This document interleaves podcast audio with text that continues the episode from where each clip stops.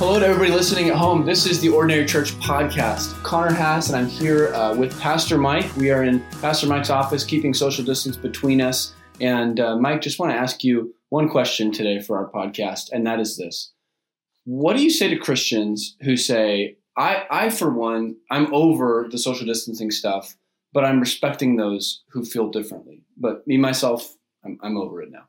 That's a great question, Connor. It's one that we're hearing, that sentiment we're hearing from a lot of people right now. And so it's really common, okay? It's really common among Christians, but it's I think it's been common among everyone from the get-go because again, you now you get into a wide range of here are some orders that have been written imprecisely and imperfectly by imperfect people, okay? And so a Christian has a, a decision to make.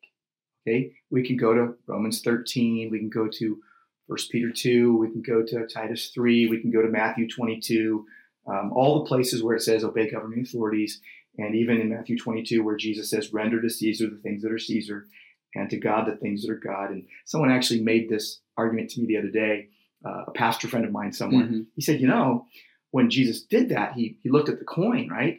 So that Caesar, uh, he said, wasn't alive at that time. So, you know, when you use that, what does that mean? And, and what he was missing was that the Caesars were called Caesar. There were a lot of Caesars. yeah. And so, and it's like, oh, render to that one leader. I don't think that's what Jesus was saying. I think he was saying the one that's in power right now. Mm-hmm.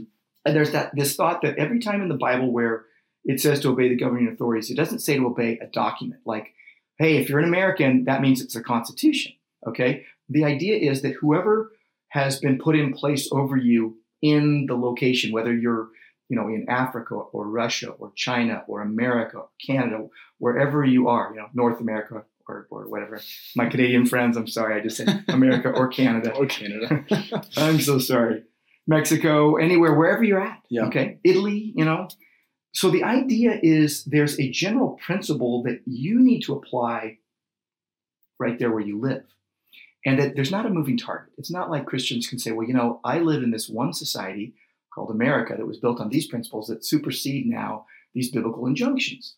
So the question, you know, I for one am over social distancing. If someone says that, I go, yeah, I get it, man. I'm tired of it too. Yeah. I don't even know yeah. if I agree with yeah. all the things that were said. Yeah. Nonetheless, I am trying my best, and I'm not saying I'm perfect in this because I I'm sure I've broken uh, the the rules. Now, not high-handedly and not like I'm going to defy the government, you know, yeah. because yeah. it was unjust. I'm going to be uh, dealing in anarchy. Yeah. I don't want to have that kind of attitude. No Christian wants to have that kind of attitude. Mm-hmm. But when someone says I'm over social distancing, which a lot of people are saying, I think the first part is, yeah, we're tired of it. We're, yeah. we're tired of being alone from people. Acknowledge we, it. Yeah. God yeah. made us to be alone. All the one another's in the Bible love one another and uh, forbear with one another and, uh, you know, bear one another's burdens and all these things mm-hmm. are a lot of the, you can't do all the one another's in abstention mm-hmm. and in isolation. Mm-hmm. But then the second part of your question, which a lot of people are saying, is I'm respecting those who feel differently. And the interesting thing is, well, that's wonderful. But what you're telling me then is you're going to play by these rules, and you're okay if I play by these other rules.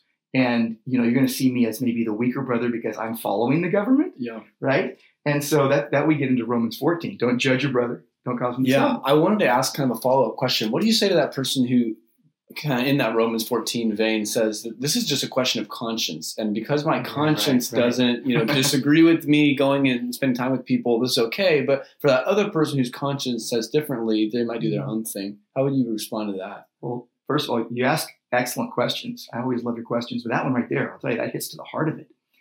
If we go that way, we're basically saying that my conscience is king. And again, we're not called to live in anarchy. Like everyone doing what's right in their own eyes. Anyone remember some Bible passages that speak to what happens when everyone starts doing what is right in their own eyes? Mhm. No, we're to, we're to be under God and under His authority and saying, I want to do God's will no matter what. And if that means that I'll be inconvenienced, if that means that I'm going to feel like I'm over something that I'm still going to to do, like, do I love driving the speed limit? Do I always do it? No and no. And so I'm guilty on in my heart and guilty in my actions on many fronts. But I'm not going out saying I'm going to do this because I want to be rebellious. So I guess that the whole idea of it being a conscience issue is is a kind of a faulty. That's a one-legged stool. Okay, it's going to fall down on you Hmm. because if you go there and apply that rule, you're basically saying it's up to everyone to decide, you know, what is right. And if you're going to go with the Constitution, you need to. you- You're believing that the lawmakers and the legislature legislators have created just laws, and if you think they're unjust, you need to go through the process Hmm. of the system. Mhm. You can't just arbitrarily say, "Oh, I say it's unjust," right? Yeah. So if my Yeah. opinion That's rules not the way now, our Constitution wants it to work. You, know, Right. you don't you don't get it. no, there's a that. system Hmm. that you can actually, you know, uh, go through, and it's it's not you sna- you snapping your fingers Yeah. and saying, "I Yeah. say it, therefore it's true," right? Yeah. So I guess I would say this: we're we're to be living under God, and let's just close it by saying this: we should be living under God and His authority, not our own feelings. And sure, there's a lot of people breaking the social distancing rules. And I'd say for Christians, we want to be the best citizens of our earthly cities. And just because we feel like it, that isn't the point. You know, if you say you're over it, I get it. I feel that way too.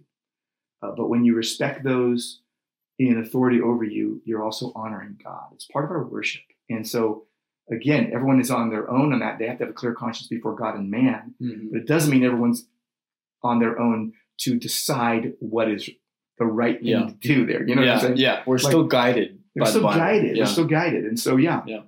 And again, um, we want to do what pleases God and seek the will of God. And I guess I'll I'll leave you with this verse, two verses. Yeah. Philippians 2, 12 and 13. Right? Talks about how they, Paul says, You've always obeyed, not just in my presence, but in my absence, always. You're obeying the word of God. Uh, for it is, and then he says, Work out your salvation with fear and trembling. Like reverently do the thing that you're called to do and deliberate over your decisions. Mhm. And then he says, For it is God who is at work in you, both to will and do his good pleasure. So if God is at work in me to will and do his good pleasure, and I am to be working out that salvation with fear and trembling, that means I'm going to say, God, what do you say in your word? Mhm. And how can I best live under that and obey you to honor you and your good pleasure? Yeah, Yeah, totally makes sense. Pastor Mike, thank you so much. Appreciate that clear word. Listeners at home, hope you uh, benefited from that. We will uh, talk to you next time on the Ordinary Church podcast.